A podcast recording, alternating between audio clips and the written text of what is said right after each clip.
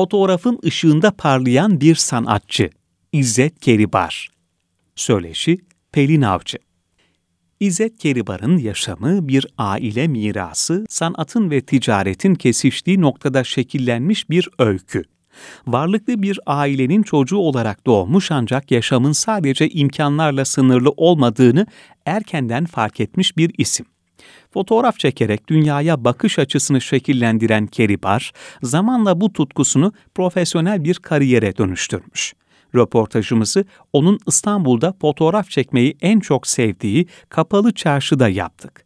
Güneşten en az etkileneceğimiz günü ve saati belirledikten sonra Kapalı Çarşı Yönetim Kurulu'nun da destekleriyle çatılara çıkabildik. İzzet Hoca'nın radarına Nuru Osmaniye Camii takıldı. Doğru açı için uzun bir süre çatılarda yürüdük. Doğru ışık içinde epey zaman bulutların hareketlerini takip ettik. Dergi ekibi yoruldu ama İzzet Hoca sabrederek vizöründe istediği görüntüyü aradı ve buldu fotoğraflarını sadece görüntü olmaktan öteye nasıl götürdüğünü ve birçok sorumun cevabını 37 derece havaya rağmen 87 yaşında onu hala aşkla çalışırken görünce öğrendim. Fotoğrafın ışığında parlayan İzzet Keribar'ın hikayesi, insan merakının, tutkusunun ve azminin ne kadar büyük bir etki yaratabileceğini anlatıyor. Nasıl bir ailede büyüdünüz ve fotoğrafla nasıl tanıştınız? Varlıklı ailenin çocuğu olarak doğdum. Şanslı bir çocukluk geçirdim ve kaliteli bir eğitim aldım.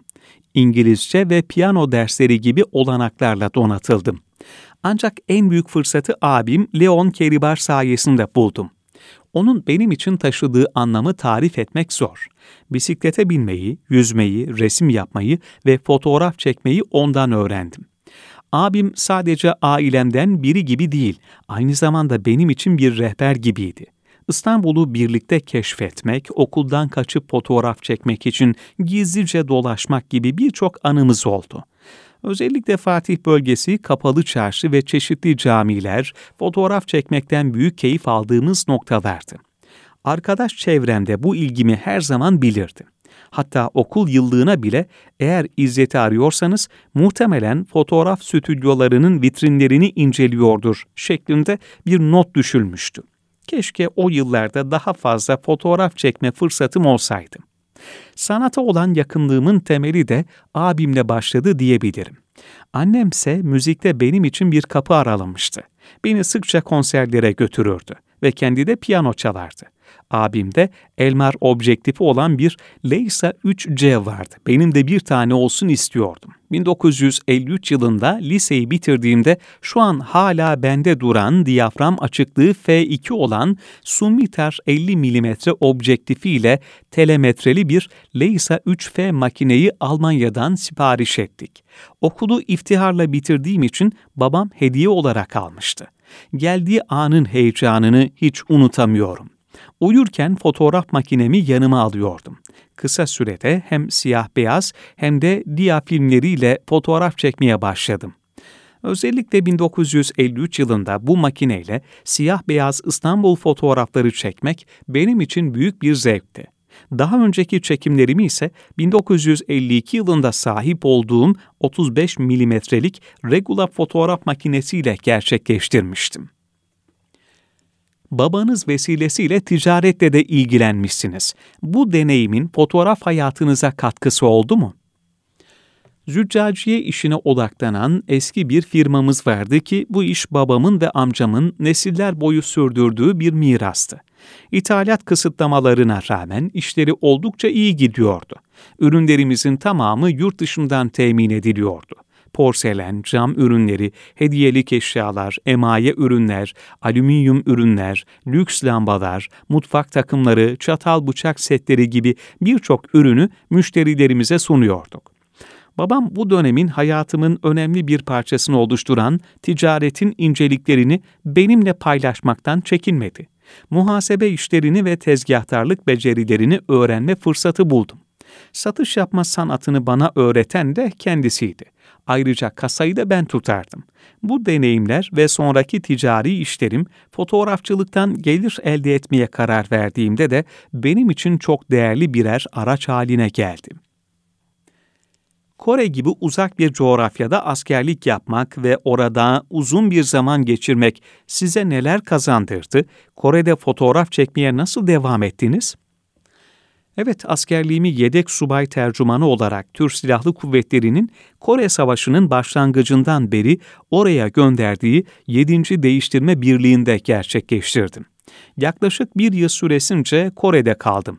Saint Michel Fransız Lisesi'ni bitirdikten sonra Ankara Yedek Subay Tank Okulu'na gönderildim. Bir gün yüzbaşımız sınıfa gelerek İngilizce imtihanını başarıyla geçtiniz ve tercüman olarak atanacaksınız dedi. Ardından Kore'ye gitmek için gönüllü olup olmayacağımızı sordular. Ben hemen elimi kaldırarak gönüllü oldum.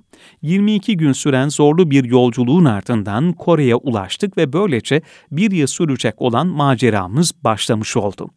Kore Savaşı'nı tarihsel bir perspektifle hatırlayacak olursak, Kuzey Kore'nin Güney Kore'ye saldırmasıyla 25 Haziran 1950 tarihinde başlamıştı. 1953 yılında savaş sona erse de o dönemde Kore'de büyük bir fakirlik ve açlık hüküm sürmekteydi. İnsanlar umutsuzdu, hırsızlık ve gasp olağan bir durumdu. Yıkık dökük bir başkent olan Seul'de tek başına dolaşmak bile büyük tehlikeler içeriyordu. Bu dönemde birçok şey öğrendim. En önemlisi yalnızlıkla baş etmeyi öğrendim. Saint Michel Fransız Lisesi mezuniyetim ve aynı zamanda abimden öğrendiğim ve Amerikan askerleriyle iletişim kurarak geliştirdiğim akıcı İngilizcem sayesinde tercümanlık görevini başarılı bir şekilde yerine getiriyordum. Kore'de bulunduğum süre boyunca fotoğraf makinesini her zaman yanımda taşıdım ve çektiğim fotoğraflar beğeni topladığı için kısa sürede fotoğrafçı İzzet Keribar olarak tanınmaya başladım. Tercümanlık görevimin yanı sıra foto film subayı olarak da faaliyet gösterdim. Tugay içerisinde Nerd Star adında bir gazete çıkarıyorduk. Hem fotoğraf editörlüğünü üstleniyor hem de haberleri hazırlıyordum. Ayrıca Tugay'da gösterim yapılacak 16 milimetrelik filmleri değiştirmek üzere Jipl Seul'deki 8. Ordu Amerikan karargahına yaklaşık 2 saatlik bir yolculuk yapıyordum. Bu Seul yolculukları hem keyifli bir görev hem de büyüleyici bir deneyim sunuyordu. Şoförüm eşliğinde filmleri değiştirdikten sonra akşama kadar fotoğraf çekmek için zaman buluyordum. Siyah beyaz filmlerini laboratuvara götürüp yıkattığım zaman arada çektiğim görüntülerimi baskıya alırdım. Bu süreçte Mr. Kim adında bir Koreli ile tanıştım. Zamanla aramızda sıcak bir dostluk gelişti siyah beyaz filmlerimi onun yardımıyla banyo ederken karanlık odada yapılan baskı işlemlerini ben üstlenirdim. Fotoğraf dışındaki ilgi alanlarınızdan bahseder misiniz? Kore'den geldikten sonra fotoğraf dışında başka hobilerim ve meraklarım da oldu.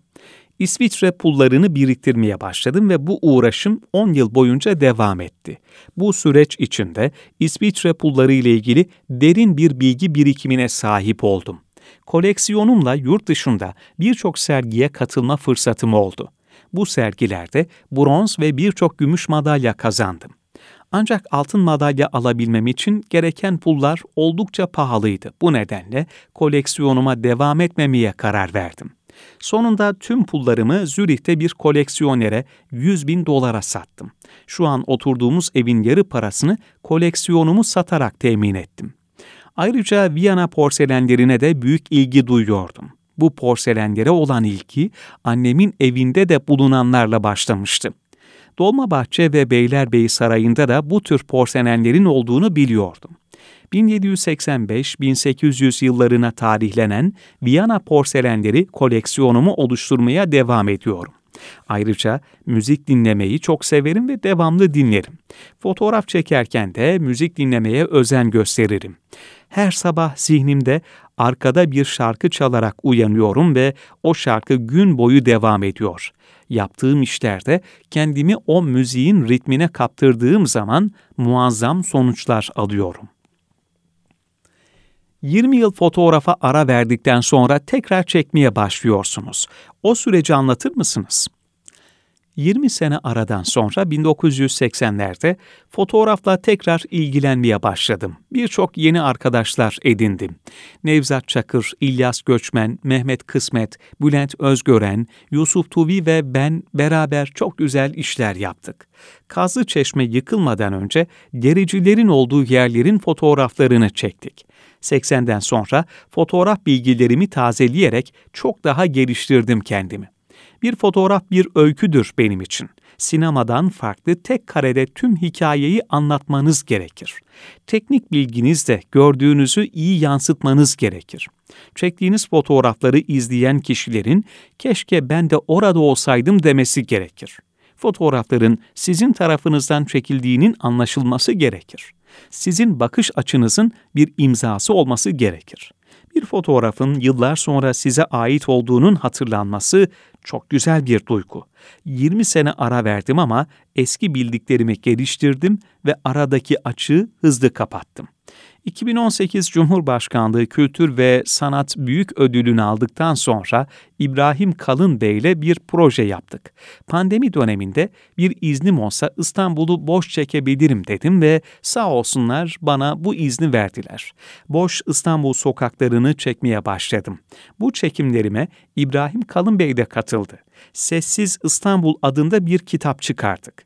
Namibya'ya gitmeyi çok istiyordum. Sonunda kısmet oldu, bu yıl gidebildim. Çok heyecan verici bir seyahatti. Güzel kareler yakaladım. Ayasofya için yaptığım çekimlerde de çok heyecan duymuştum. Fotoğrafla ilgilenen gençlere neler tavsiye edersiniz? Fotoğraf çekmek isteyen gençlerin nasıl bir hayat yaşamak istediklerine karar vermeleri lazım.